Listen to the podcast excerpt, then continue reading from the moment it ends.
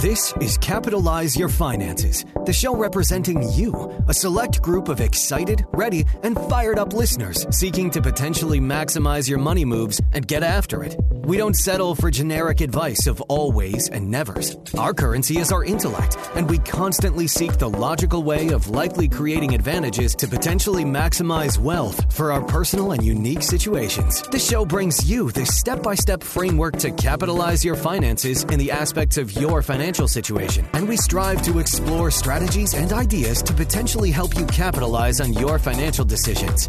We are capitalizers, and this is our show. Welcome back to Capitalize Your Finances. As always, I am your host, Christopher A. Paniotu, the Cap in Capitalize. And today's special guest is one of my favorite financial authors, newly found financial authors, the author of The Joys of Compounding, Gautam Baid. Gautam, welcome to the show. Thank you, Chris. It's a pleasure to be here. And, and Gautam, before we get into the questions, uh, and we're going to dive right into your book, I, I got to tell you, um, I've read a lot of financial books and just books in general for the show, and and uh, admittedly, not every book is the best book out there. And not only did I fall in love with your book, my wife can attest to this. I was actively saddened when the book was done because I wanted more, which you know, is very selfish for me to say because I know how much time you committed to this book. And, and I just wanted to give you a compliment in front of uh, all of our capitalizers. You did an exceptional, exceptional job. And for those of you that are listening in, if you have not already done so, you need to go buy The Joys of Compounding. Now, let's get right into it. And, um, you know, I'm not going to go line by line through your book or any of that, but I, I picked out some pieces that I think would be very valuable for our listeners. And then selfishly, I have some questions on it as well. And uh, one of the, the points in the, the introductory chapter, um, you mentioned what I think all most successful investors know, which is read a lot and compound your learning. Now, I, took this to serious heart back in 2014 and it started to pay dividends for me in about 2020. So, my question to you is actually on retention because you're really big on retaining information. So, when you're reading, whether it's for fun or your annual reports, you name it, what are some of the techniques that you use to absorb as much information as possible? And in particular, uh, to when you were developing your own investment framework? I think the best way to imbibe any learning for life is to actually put it into practice because uh, you know we cannot retain much of what we just uh, do by cursory reading but if we try to implement all those learnings on a daily basis as as much as possible then those learnings tend to remain with us for a long period of time so for example in my book there is a chapter titled living life according to the inner scorecard in which I've talked about how Buffett used to embody certain attributes during his Buffett partnership years in the 1950s and 60s. Buffett exhibited certain characteristics and attributes like honesty, sincerity, integrity, authenticity. And it's not enough for me to just preach about these uh, values in my book, I need to also put them into practice. So I've just tried to imbibe those uh, qualities as a way of life in my a fund or in my you know dealing with other stakeholders in my life. So i think the more you practice what you learn and implement it that is how you tend, tend to absorb the learnings and, and imbibe them for the rest of your life. Yeah that is so true. Well and, and and as far as practicing goes and implementing obviously it takes time. And we've talked about this on our show um, pseudo ad nauseum the the j curve of life and uh, for those of you that are, are new to the show listening in, basically the J curve, if you think about it, a J dips and then it gets taller as you draw it. In life, if you're going to compound your success, you're going to take a step back and then eventually it's going to pay uh, dividends.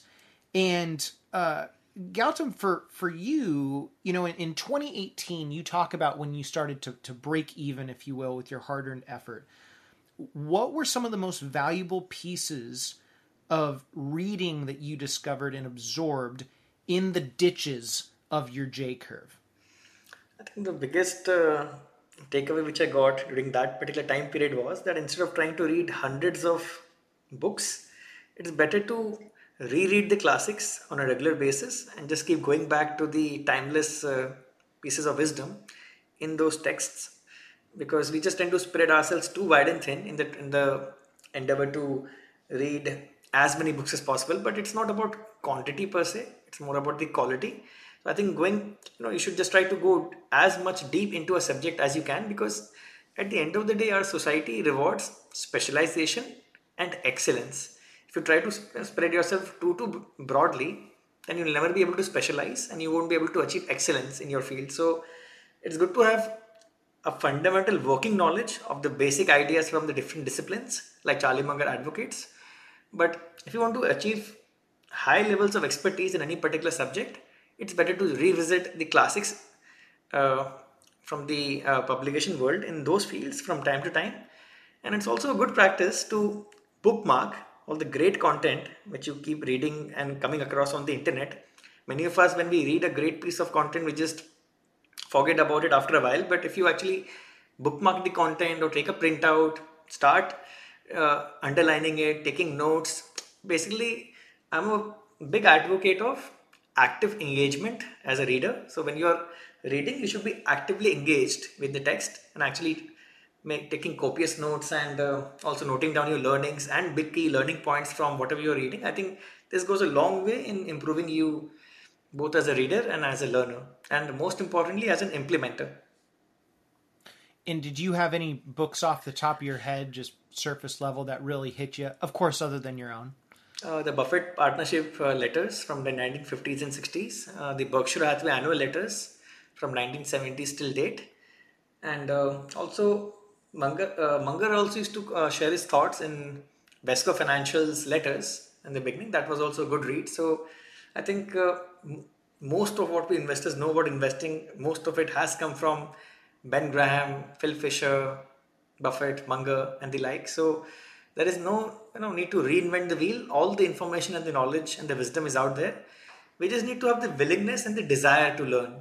That is what is a scarce commodity. This willingness, this passion to learn and improve ourselves. That is uh, what is really lacking because most people succumb to instant gratification. They don't want to go through that initial valley of disappointment, which uh, every you know successful person encounters. So you mentioned about the J curve, but before you get on the exponential part of the J curve, you have to necessarily go through what I call the valley of disappointment. This is where persistence and resilience will carry will carry you through. And if you can just last slightly more than your competition and not give up, then you'll be a winner because compounding bestows its magic and benefits upon you only after testing your patience and conviction to the fullest. So I entered the uh, stock markets in 2007, but it was not till 2018, uh, like I mentioned in my book, that my learning curve really took off. That is when I, I was able to experience the power of compounding knowledge in action because now when I went back to those old texts and old books again, I was able to reconnect the dots much better and I was able to get newer learnings from the same books. This is how knowledge compounds. So basically the book itself changes for you and it's like quite remarkable how you're able to get far more insights from the same book once you've become a more wiser person well and and you know the the theme of all of that is uh, the idea of flawless execution in the fundamentals and you know it, i would argue when, when you wrote that that's single-handedly one of the most important quotes of one's lifetime and uh, we talk about it on our show and capitalizing uh, one's finances, uh, the framework. It's paramount to understand this, and this is no different than your investment strategy. And so, my question to you is: is what do you do to keep your your bumpers on so you stick to the flawless execution of those fundamentals and you don't stray into the dangerous world of emotion? So let's go back to you know, uh, you're referring to the section on first principles thinking so let me connect this to the world of investing. The three first principles of investing were laid out by Ben Graham in the book titled The Intelligent Investor. The first principle is look at stocks as part ownership in a business principle number two look at volatile price fluctuations or Mr. Market as your friend rather than rather than your enemy and try to profit from his manic uh, mood swings. And number three, focus on having a margin of safety in the valuations which you pay for any business at all points of time. If you simply stick to these three first principles, and if you engage in what I write as flawless execution of the fundamentals, then you will do very well as an investor or in any field in or any field for that matter. Whatever field you choose, there, there will be two or three key first principles of that particular field. Learn them, imbibe them, follow them consistently for a long period of time, and success is literally ensured. Well, in, in to, to summarize uh, Charlie Munger, who you mentioned earlier, and you also mentioned Phil, uh, mentioned Philip Fisher, which we'll get into later on in the show. You mentioned that we must specialize most of the time, but spend some time understanding the broader ideas of the world. And um, when you and I first met, one of the things that we bonded on is we both live very concentrated lives. Uh, so my question is, and this is maybe just selfish for, for my knowledge, um, outside of investing, what are your major passions and how have they made you uh, a better investor?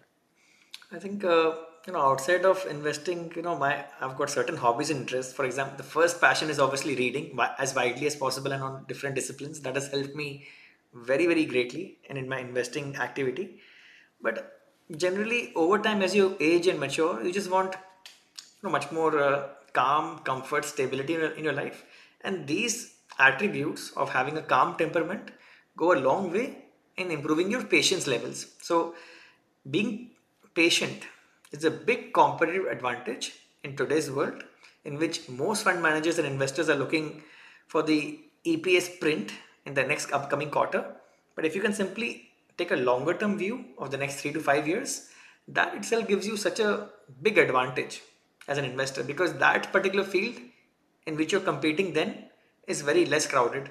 And this and the way to stand out in any particular field is to you know enter a sphere or a space which is less crowded so by playing the long term game you give yourself a big advantage and improve your base rates or your probabilities of success just to give you some numbers there has been never any rolling 20 year period in the history of the US stock market when the S&P 500 did not give a positive return. So the longer you extend your time horizon, it's almost you know a near certainty that you end up with positive returns in the stock markets. But over any one year time frame, the chances of you making a positive return is equally split 50-50. But as you keep extending your time horizon, the probabilities of you making a positive return keep going up over time. So I think it's very important also to keep you know some diverse interests or some interests outside the uh, investing field as well because if you keep thinking about investing all the time and if you're just thinking about stocks all the time then you'll become prone to over trading and churning your portfolio excessively because you know you you always then start to get this urge of doing something. And this is a field in which inactivity is rewarded disproportionately. In most fields, you know, when you are inactive, then basically you're considered to be less productive. But in the investing field, being less active is the most productive thing you can do because that frees up a lot of time and you can use that time for your other uh, creative pursuits like spend, spending uh, time on learning a new skill, engaging in philanthropy, spending time with family and friends, or you know exploring the world, or basically just trying to have some diversity in your thought process. And over time, you'll realize that there are so many different fields, unconnected, seemingly unconnected fields, from which you get to learn something which will help you develop a valuable skill as an investor. Well, in, there, there's a couple things. Obviously, past performance does not guarantee future returns for those compliance people that are listening in. However, you mentioned that in the rolling periods in your book, which is great, and that's something we talk about in in, in my book as well. Um, you mentioned uh, on behavioral temperament. I wanted to ask you really quickly on this. 50 years ago, those that had an edge were the ones that had more information. It was pretty black and white. But today, uh, the ones with the better behavioral temperament are the ones that have an edge. So I'm just curious, surface level, uh, next 50 years, in regards to gaining a competitive advantage in investing, do you see the current behavioral patience being the best competitive advantage, or do you see something even more? So, uh, Chris, traditionally, there have been three sources of edge for the individual investor. Number one, like you mentioned, the information edge, but with the advent yep. of the internet, the information edge is now gone completely. The second source of edge traditionally for investors has been the analytical edge, but with more and more smart people entering the investing profession, even the analytical edge is fast getting compressed. But the one edge, which is the most durable and sustainable, in my view, is that of behavior and temperament. And this is because today an investor's edge is less about knowing more than others about a specific stock. It has more to do with the willingness and the ability and the patience to take a long term view about the intrinsic value of a business. So, if you can simply focus on the key variables in a business, the competitive advantages in a business, and whether those competitive advantages are sustaining over time rather than getting caught up in the daily noise, that will help you to stay the course with these big winners. Because you know we have got so many we keep talking about you know many anecdotes and uh, case studies that if you had invested in apple in 1980s or if you had invested in apple post the release of the iphone you would have you would have xx amount today. But over the last 15 years since the since the introduction of the iphone the apple stock has fallen a lot in percentage terms many times only if you were thinking like a business analyst and you had you exhibited good behavior. Only then you could have been able to hold on to the stock through all the ups the turbulent up, ups and downs and made a lot of money. So it's very once you have purchased a stock the most important thing you need to focus on is your personal behavior. That's it. And that's why in my view this is the single biggest competitive advantage for investors today. Being able to keep your head down and focus on the key variables at hand that has become much more important well, and, and uh, one aspect that you and I, uh, another aspect that we bonded over when we connected was uh, the idea of minimalism and simplify, simplify, simplify. Uh, I think it's safe to say that we both agree that diversification can be a little bit overblown, and I would go a step further to say that it's constantly preached by those that shouldn't be preaching it in the first place. But that being said, every investor that I've gotten to know has some sort of temperament toward that matter, and I I wanted to ask you on on your personal uh, personal temperament uh, regarding uh, your portfolio. I mean, is it five businesses? Is it ten? Five in a rental? I mean, what is Gautam's temperament like? So, as per a study published in the international bestseller A Random Walk on Wall Street by Burton Malkiel, it was shown that as the number of stocks in a portfolio reaches 25 names, the incremental volatility reducing benefits become near zero. So this range of 20 to 25 stocks is the sweet spot for an active investor seeking to outperform the market. At that level of holdings in the portfolio, you have captured all of the benefits of diversification, yet the number of stocks you need to know thoroughly is still manageable. So that is the broad number with which I work in my fund. Uh, it is around 20, 20 to 25 holdings. And uh, the asymmetric risk reward bets on which uh, the probabilities of success is highly in my favor there i like to allocate a higher percentage going up to even 10% at times so those opportunities are very rare they come just once or twice a year at most but when they present themselves then you have to start thinking like munger and buffett think in terms of opportunity cost the great investors always think in terms of opportunity cost and if stock a is far superior to an existing stock holding B, then you have to take a disp- dispassionate call and sell stock B, even though there may not be anything necessarily wrong with the business of stock B. But if stock A provides you return potential which is almost double or more of that of stock B, then you have to just have practice emotional detachment with stock B and just sell it. And because that is how you'll get the cash to deploy in stock A, right? I mean, to deploy a higher allocation in a particular stock, you need to have a higher level of cash to deploy. And where will that cash come from? It will come from the lowest conviction holdings in your portfolio. So, all of us, for example, if you have 15 20 stocks in our portfolio, inevitably there will be two or three stocks in which we had low conviction to begin with. But still, we basically initiated them with low allocation. You'll notice that most of the cases, these low allocation weight, weight stocks will be the first ones to be cut out when you come across those great opportunities periodically from time to time. Sure. Well, and, and uh, you know, when we first met, we spoke about like our paths to uh, capitalizing our finances, so to speak. And although we have different avenues of achieving what uh, what we'd call uh, or what Charlie Munger would call the the final pillar of of wealth, which is true financial independence. Um, we're nonetheless either getting to that point, which is me, or in some cases nearly there, you. And once you reached this this level of financial enlightenment, so to speak, uh, in what ways did your investing analysis improve? I think the single biggest way investing analysis improves is because of more time at your disposal. See, financial independence for me simply means freedom. Freedom to do what I want to do, with whom I want to do it, for as long as I want to do it, whenever I want to do it. So it's all about having control over your time. So I always tell people that the rich have money, but the wealthy have got control over their time. And by being financially independent, which means that having sufficient passive income to take care of your annual living expenses, you basically completely relieve yourself from the stress of unpredictable employment. You don't have to depend on clients, a boss, or a paycheck. You can design your own rich life. And for me, a rich life is basically being able to devote a lot of time to things which I'm very interested in doing. So, be it reading, or be it investing, or be it watching movies, or going to restaurants, or going for travel. So, basically, I'm now time rich. So for me, being time rich is more important than being money rich because if you're just working, you know, all the time trying to earn more and more money, then you then you deprive yourself of the luxury of time. And time is a non-renewable resource. Buffett often tells us that he can buy anything with his money, but he cannot buy more time.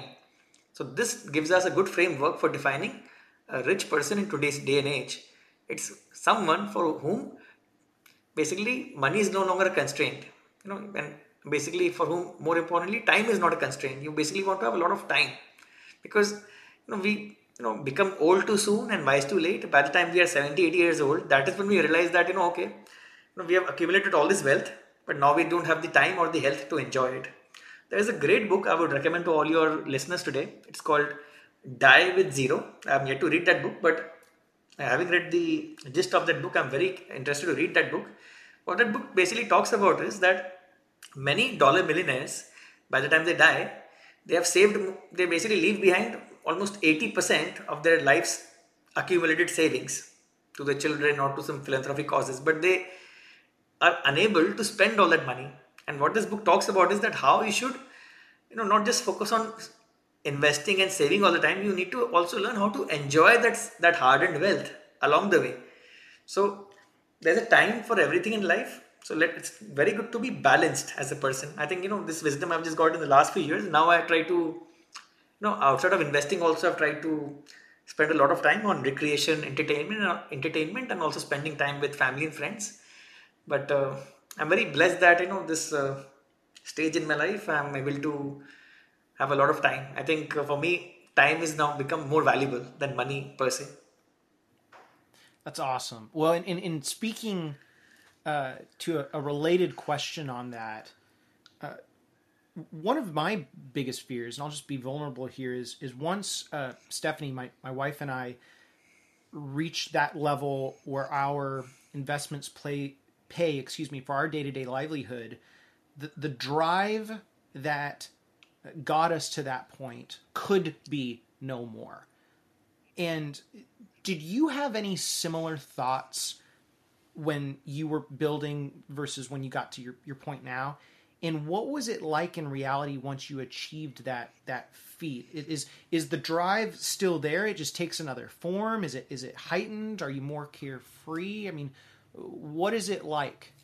The drive basically dies down if you are working in something which you are not truly passionate about, if you are working in a job or in a professional career that you're not enjoying and you're just counting your days and trying to just reach to that level of uh, rich net worth as soon as possible, then obviously the drive to work and the ambition will die down. But if I always tell people that when passion meets profession, like in my case, then wealth and success follows because you know even uh, I you know was able to quit my job two years ago.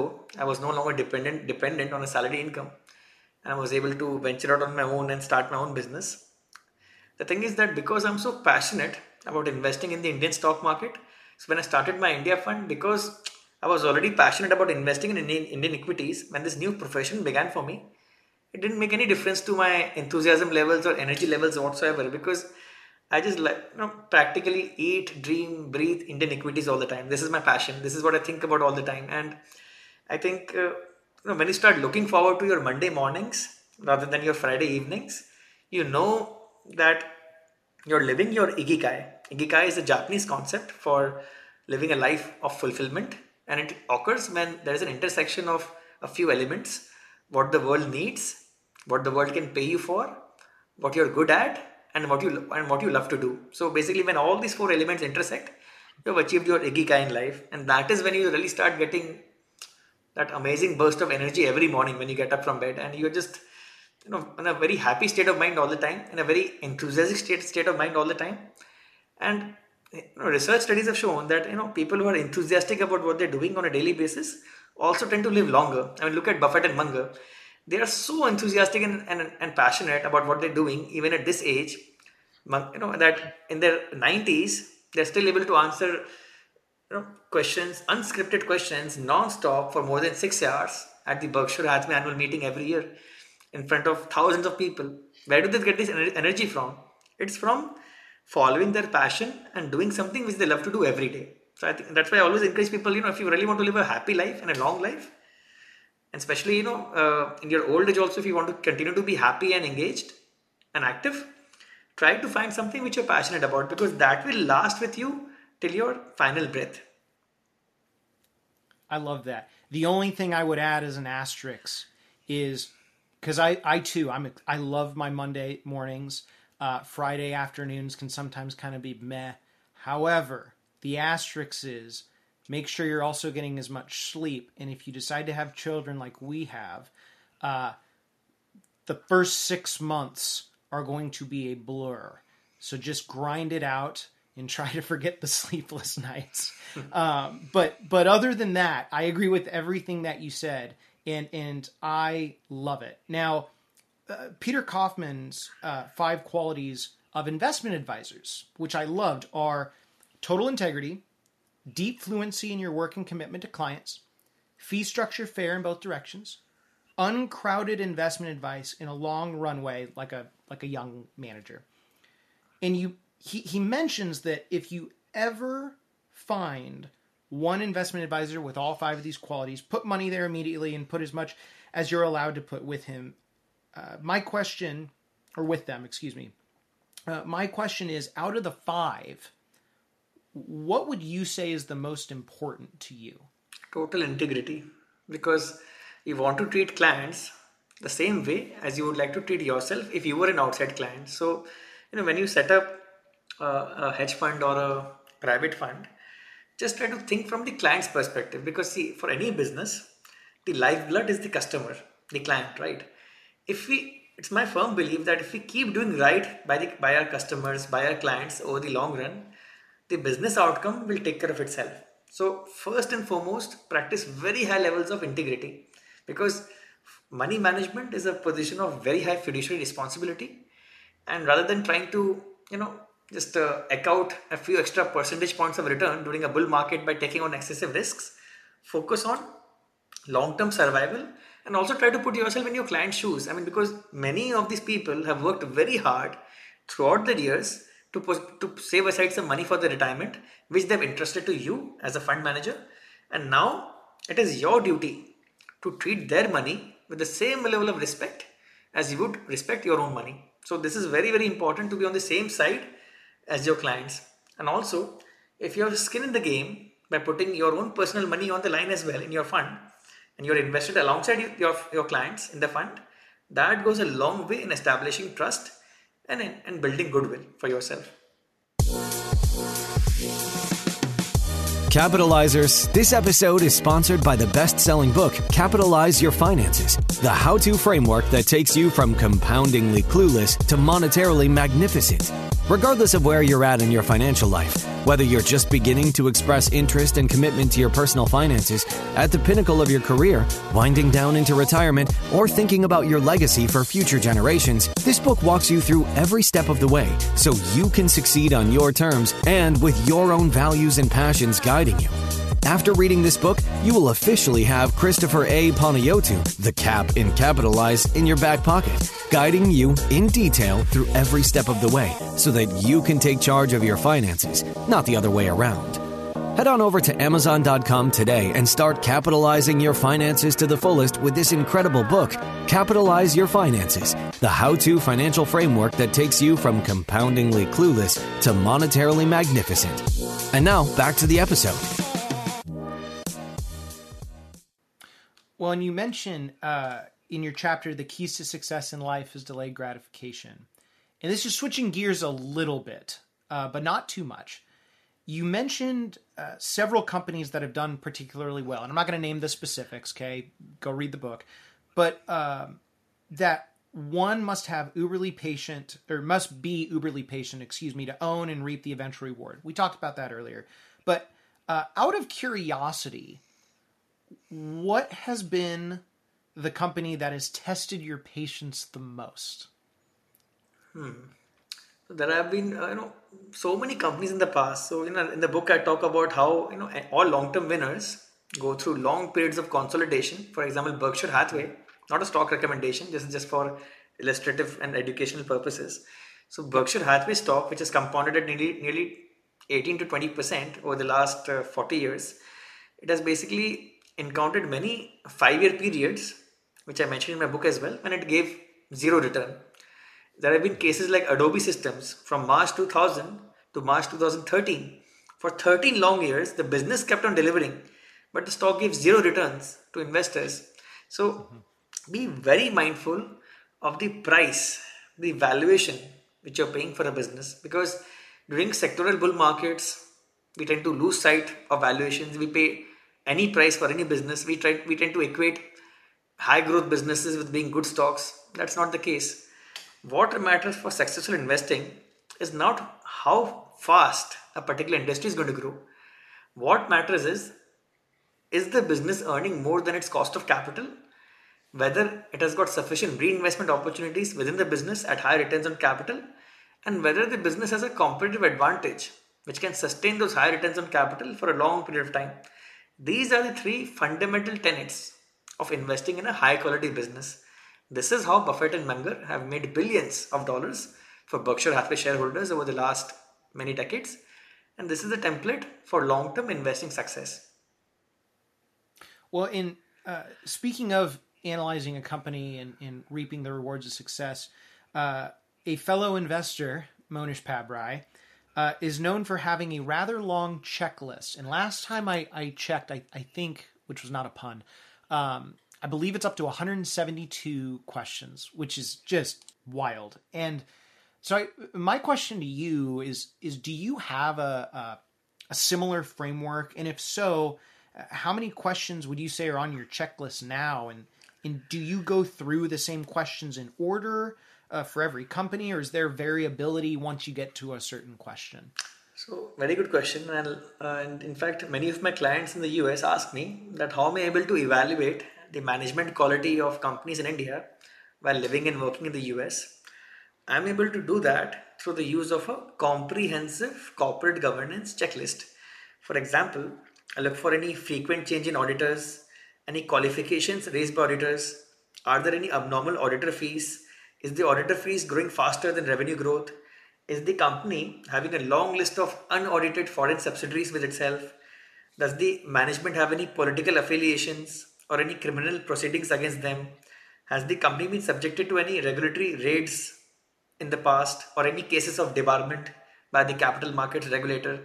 What is the what is the history of attrition or churn in the C-suite of the company? Is the key management personnel drawing excessive remuneration? Or blowing large sums of minority shareholder money on building lavish corporate offices? What is the history of equity dilution by the company? Is the uh, insider ownership coming down over time? Is, are the insiders pledging their shares to raise debt? What is the history of sharing wealth with minority shareholders through buybacks and dividends? Are the related party transactions very significant in size?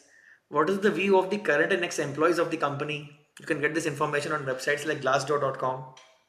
What are the industry experts and reputed, reputed investors saying about the company? Is the, are the insiders running a similar business as the listed entity in their privately held company? Because that may lead to a conflict of interest. Also, check whether the revenue, revenue recognition policies are too aggressive or are they conservative. Check whether the business is working capital intensive. What is the trend in accounts receivables and inventory days? Check for trends in the historical cash flow from operations to net income ratio and check for trends in the uh, uh historical uh, ca- uh, cash flow from operations to EBITDA ratio because that will, this will tell you how much of the reported profits are being converted into cash flow. Check for any abnormally high margins versus the peers in a commodity industry because it's very unusual for a company to be earning 30% margins while its other peers in the same commodity industry are earning 10% margins. Check for any excessive write offs of assets in the past. Check for any capitalization of routine operating expenses.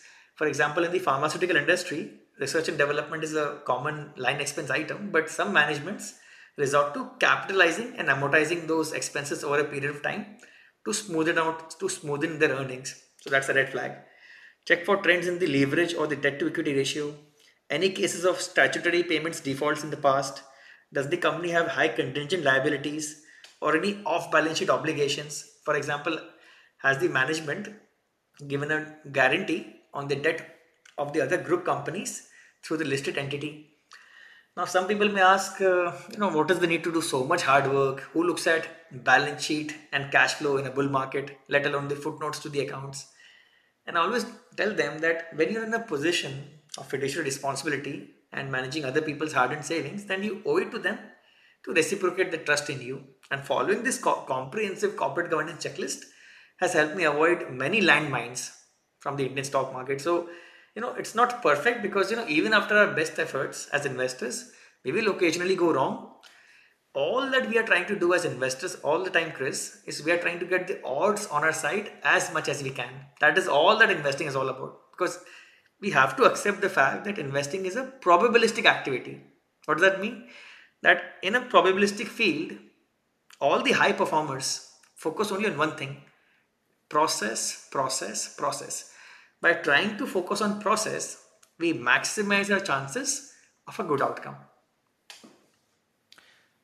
Well, and I got to tell you, for those of you listening in, if you can rattle that off verbatim after listening one time, you will get a free copy of my book. Uh, that was fantastic. And uh, one of the recommendations that you make is uh, when analyzing a quarterly or semi annual results of, of, a company, investors should first check the balance sheet for any red flags. And, and you mentioned that just now.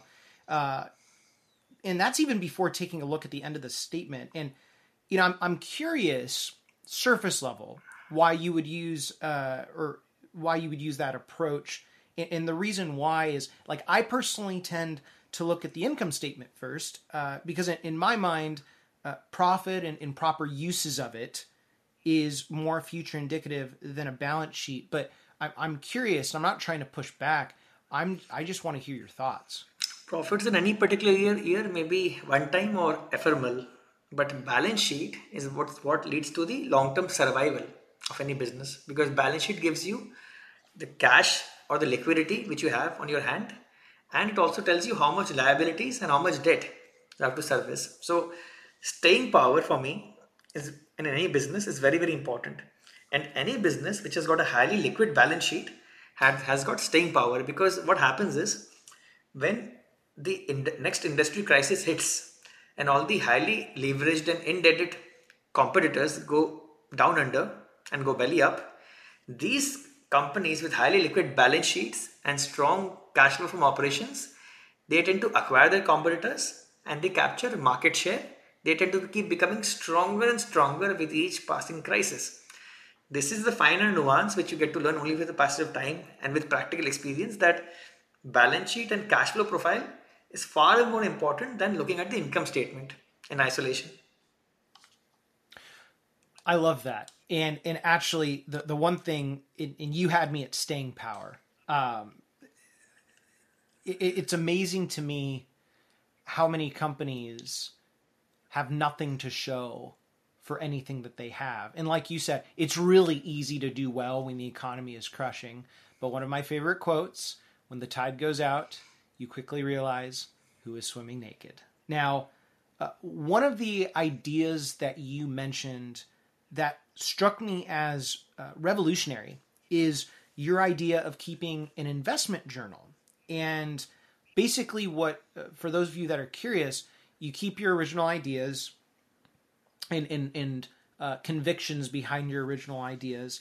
And from time to time, you look back on why you made that purchase. And over time, you get to learn uh, the validity of your reasoning. And uh, Gautam, for your journal, how detailed would you say uh, your journal is, and what have been the most valuable learnings um, from successes of the past? So I'll tell you how I go about it first. So I keep a running notepad on my mobile phone of all the key learnings or the big learnings which I get on a regular basis, almost on a daily basis. I've talked about this in my book, The Joys of Compounding, as well. That the moment you come across a aha moment or an eureka insight, please note it down immediately because you will not be able to recollect it later at a later date when it's required. We always tend to, you know, come across something great, but we just don't note it down. But when you note it down, then you can reference back to it later and you never know when during a fortunate phase in your investing life, that particular insight can help you make a lot of money for yourself and your clients. So always make it a habit to note down things as you're learning them. So the first step is noting down in brief uh, about that learning in my in my notepad on my mobile phone, and then later in the day or the next day, I sit down on my laptop, open my investment journal, which is in a Word document, and then I start organizing these uh, learnings or new thoughts along with their source links or you know some bullet points. That's a very soothing exercise for me because i really like fleshing out these points into my investment journal. And uh, it's become a very constructive investment diary for me. I think uh, you know if you make it a habit to not only keep track of your investing decisions your buy sell hold decisions but also keep make a habit of noting down your learnings your big learnings on a regular, regular daily basis in your investment diary or investment journal you will go a long way in improving as an investor. At least for me, this has been highly, highly constructive and very profitable over the last nine years. Oh, I think that's awesome, and and and I totally understand the therapy behind it, and uh, you know, not to get too technical, but you you do have a more technical part of your book where uh, you mention that you prefer, and, and I do as well, a business that produces a high return on invested capital and consistently reinvests a large portion of its earning at a similarly high return. And you mentioned that it is, quote, the holy grail of long term value investing, end quote. But I would even take a step further and say it's the holy grail of a successful business. And so I'm curious from your business perspective, uh, running uh, a fund, would you categorize yourself and your business into that category? Well, a very good question. But let me talk. You talk about my business. So yes, every year when I get uh, my profit sharing or my incentive fee for the year at the end of the year, rather than taking a cash payout and paying hefty hefty taxes on it, I would rather prefer to simply reinvest it back into my fund to increase my ownership in the fund and to also avoid taxes because see, you want to basically see taxes create friction. Taxes, brokerage, paperwork, commissions all incidental, incidental costs they create friction in the compounding process. And charlie munger said very beautifully the first rule of compounding is never interrupt it unnecessarily. So if you can establish a passive recurring income stream which can take care of your basic living expenses then you never have to you know take out the money you know, your uh, your performance fee from your fund. You can simply keep reinvesting it back. This is exactly what berkshire hathaway also does. So that's why you know what they what they do is the profits from uh, their uh, private companies, they simply take out that cash flow and reinvest it back into another business which they hold within their wide conglomerate structure. So this is a very efficient way. So to, so to save taxes and that's how you they basically became a compounding machine. So you want to ideally minimize the friction of taxes as much as you can, and uh, just try to reinvest back into your business. And you know you're you know if you're a businessman who's trying to also reinvest back into the business to make it more durable, more stronger over time, that's also a very good practice because you know you keep widening your moat over your competitors. And in today's world, in today's digital age, competition has become very intense across different fields. You want to keep, you know, just having some kind of a sustainable edge and keep building on it over time.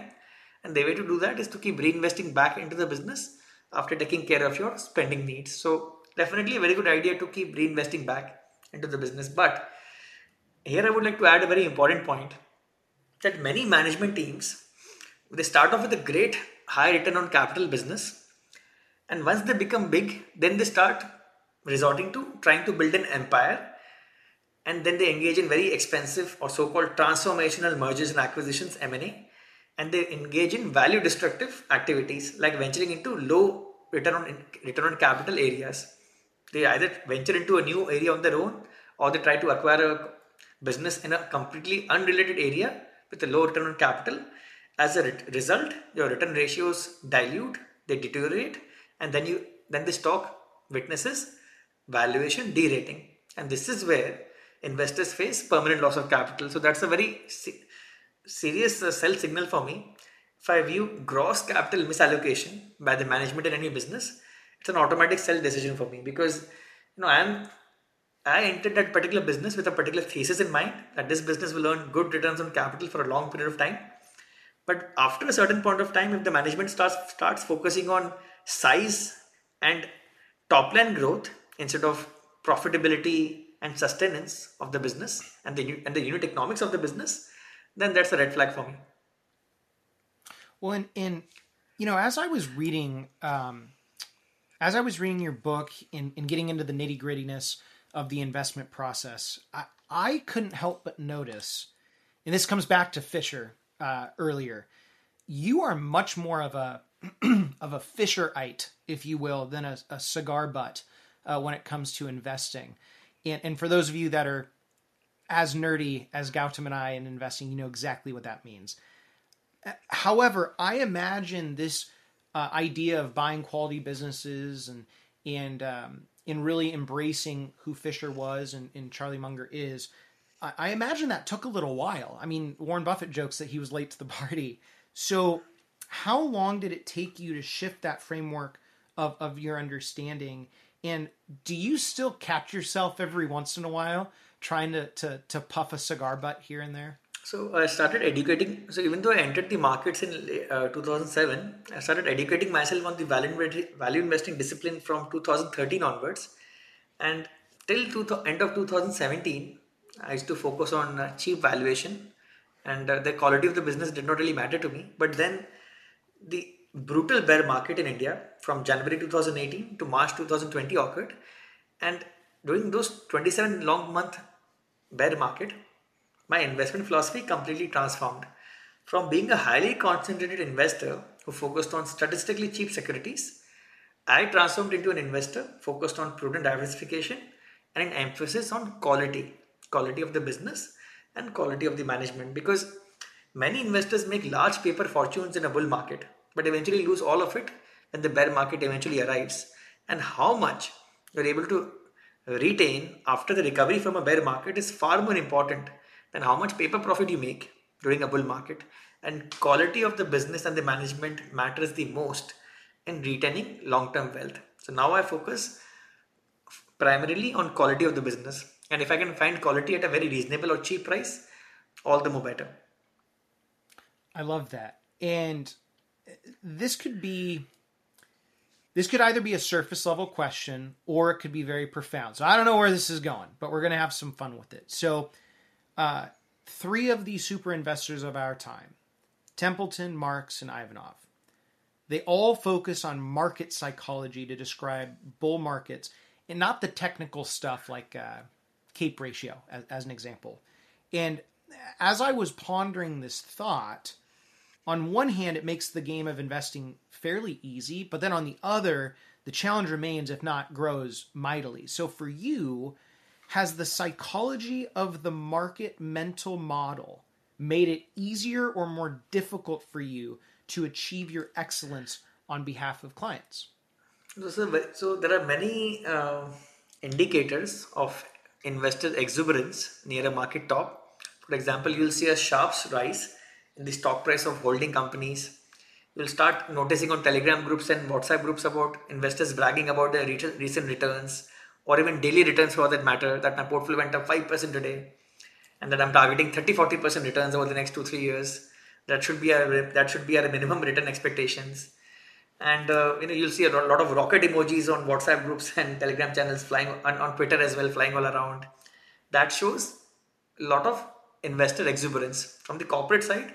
If you see a flurry of IPOs from a fancied sector during a sectoral bull market, that's also indicative of a near-term market top.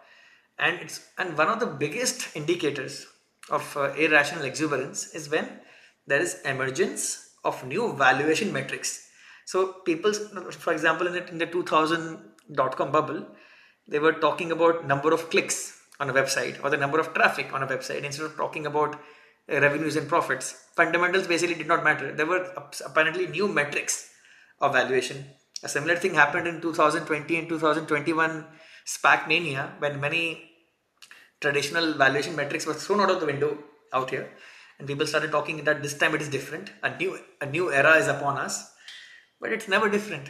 Only the you know players change or the you know market participants change but the you know end outcome is almost the same every time. So from uh, november 2021 to december 2022 the nasdaq crashed more than 30% and hundreds of stocks crashed 60 70% and they will never go back to their life highs for a long period of time.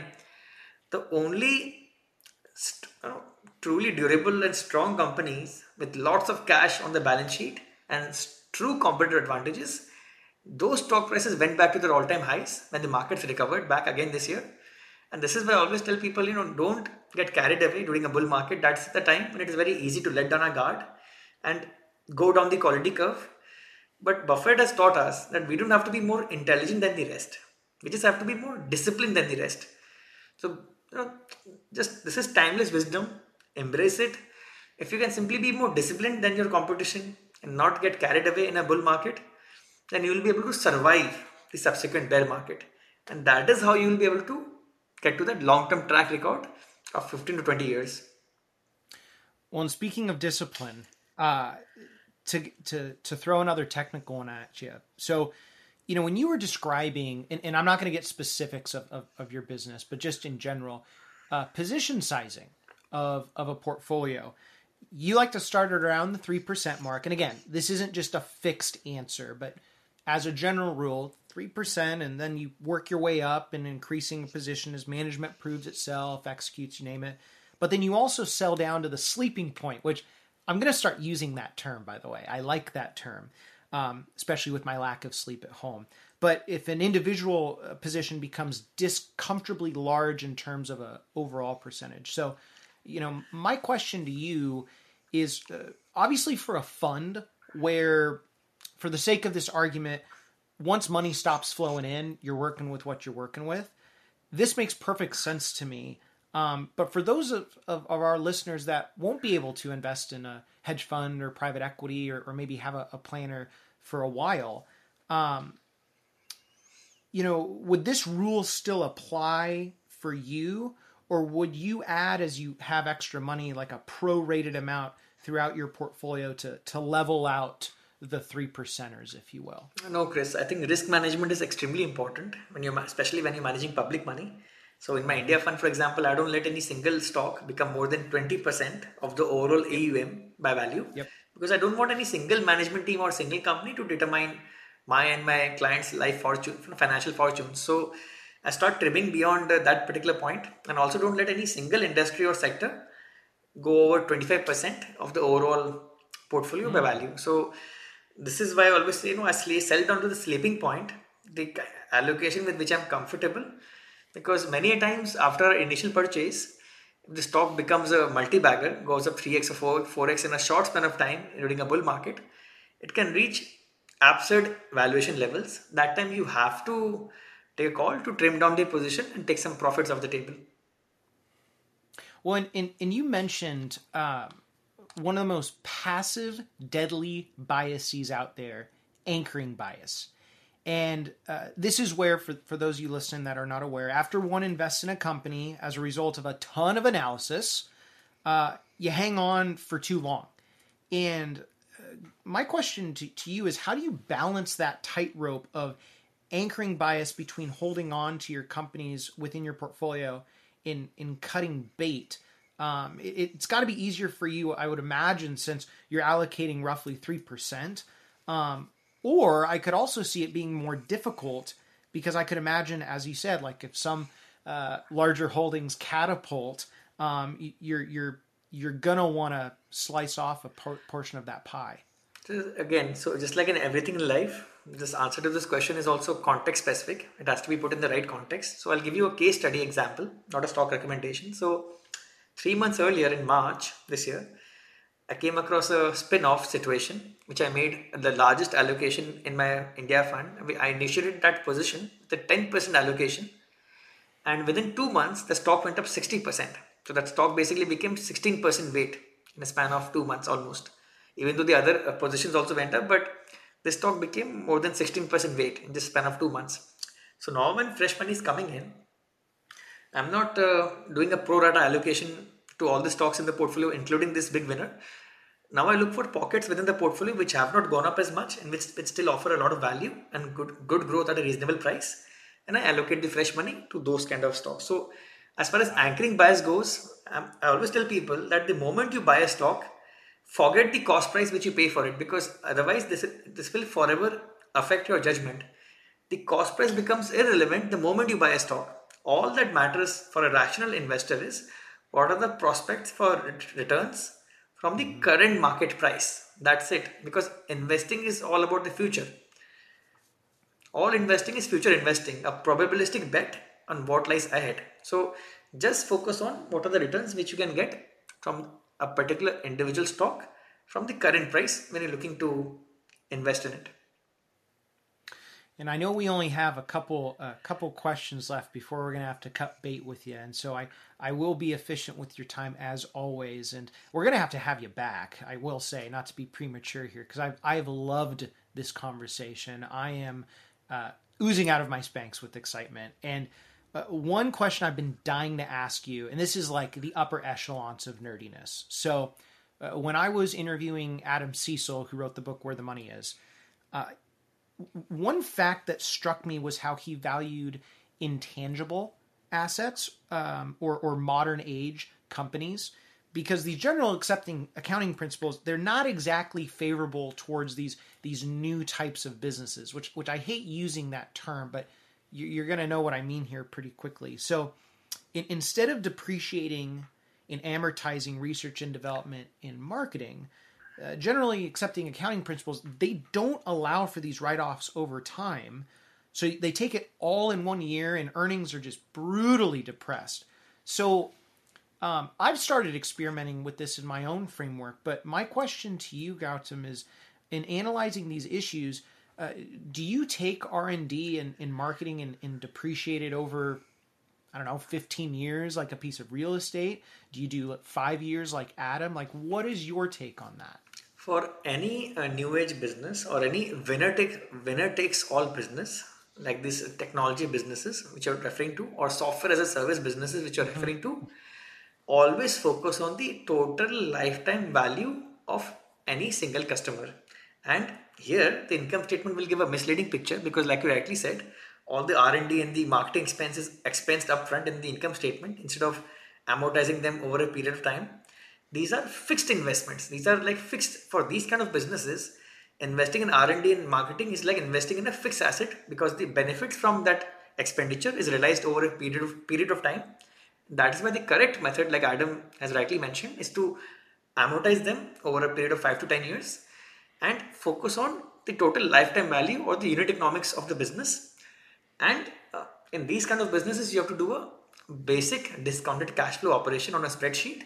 That okay, this is uh, what the income statement is showing, but what is going to actually happen to the free cash flow beyond a certain point of time because you know when the lifetime the total lifetime, lifetime value of any customer is positive then the most rational course of action for any businessman is to try to acquire as many customers as possible by spending on r&d and marketing upfront so these businesses are long duration assets their intrinsic value lies far out in the distant future and if you're confident about the sustainability and the unit economics of the business over a long period of time, then these businesses uh, make themselves amenable and uh, you know possible to value on a discounted cash flow uh, basis. So I think that is where you know the analytical edge really comes into play. Awesome. Well, and, and as we close out the interview, uh, one of the things that I loved about um, not only through your book but uh, also our, our initial interaction was you've admitted your many mistakes along the way in, in investing. Um, and, and we know that investing, you only need to be right a few times to, to make an impact. And uh, to continue your vulnerability, um, before we closed out, what was the mistake that provided you with the most long term knowledge that has led to your investment success? So uh, one of the biggest, uh, you know, losers, or rather the biggest loser in my investing journey so far, was a stock in India called Bandhan Bank, and it is because I fell prey to what I call liking bias for the management team. So I was very inspired by the the, the story of uh, the top management, uh, the the owner operator of the business, and his uh, story of hardship, struggle, and perseverance. And what I failed to do was I failed to separate the economics of the business from the personality of the person running the company. And I should, I read a book called Bandhan, the Making of a Bank by Tamal Bandyopadhyay, in which uh, the story of this particular owner operator was detailed. And I really admired him a lot for his high integrity levels. And as a result, even when the economics of the business went downhill and the business was deteriorating, I did not uh, sell the business because I did not pay heed to disconfirming evidence. But all the great investors are active seekers of truth. They are unemotional, dispassionate, objective, and these are the attributes which I failed to exercise in that particular investment. That time I was not running a fund, but in my personal account, this was a I incurred a pretty big loss on this investment. But it, but always tell people, see, the when you have a positive attitude, you basically never lose. You just basically you you know you learn and grow. So these mistakes tend to be your biggest teachers in life, and the intrinsic value of learning from one's mistake is highly valuable over an entire entire uh, investing lifetime. So always treat these mistakes with respect, learn from them, grow as an investor, and just be grounded and humble at all times. Because in this profession, if you are not humble, then eventually the market will humble you. So always be grounded, be humble, accept that this is a probabilistic activity where you may go wrong in spite of your best efforts try to do the best by your clients, have a long term perspective, and always try to add value to people in your personal, social, and professional, personal, social, and professional circles. I love that. And Gautam, where can capitalizers go to best support you in your award winning book, The Joys of Compounding? So, to learn more about my book, uh, readers can visit thejoysofcompounding.com. And to learn more about my India fund, they can visit stellarwealthindia.com. Awesome. And for those of you listening in, thank you as always for tuning in to capitalize your finances. For those of you that are new, welcome aboard. And if you have any questions about today's episode, please do not hesitate. Give us a call at 253 214 3050. That's 253 214 3050. And I would be more than willing to answer any questions, comments, or concerns that you had regarding today's episode. If you think of anyone that you would like to have on as a guest or you want to be a guest on our show, head on over to capitalizepodcast.com, submit your inquiries. We look at it every single day. As always, for those of you tuning in, this is Christopher A. Panayiotou, the Captain Capitalize, and until next time, keep capitalizing. The information provided should not be considered specific tax, legal, or investment advice, and is not specific to any individual's personal circumstances. You should always seek counsel of the appropriate advisor prior to making any investment decision. All investments are subject to risk, including the loss of principal. This material was gathered from sources believed to be reliable, however, its accuracy cannot be guaranteed. This material should not be considered a solicitation of an offer to sell or buy any specific security or offering. Investors should consult a financial professional to determine whether risks associated with an investment in the shares are compatible with their investment objectives. S&P 500 Index is an unmanaged index and includes a representative sample of large cap U.S. companies in leading industries. An investment may not be made directly in an index. Examples cited are hypothetical, are for illustrative purposes only, are not guaranteed, and subject to potential federal and state law amendments. There is no guarantee that you will achieve the results discussed or illustrated. Diversification strategies do not ensure a profit and cannot protect against losses in a declining market. NASDAQ Composite Index is an unmanaged index and measures all NASDAQ domestic and international based common stocks listed on the NASDAQ. An investment may not be made directly in an index. Christopher Panayiotou is a registered representative with and securities and advisory services offered through LPL Financial, a registered investment advisor and member FINRA SIPC. The investment professionals are affiliated with LPL Financial and are conducting business using the name Capitalize Your Finances, a separate entity from LPL Financial. Gautam Baid and any other individual or company mentioned in this podcast are not affiliated with Capitalize Your Finances or LPL Financial.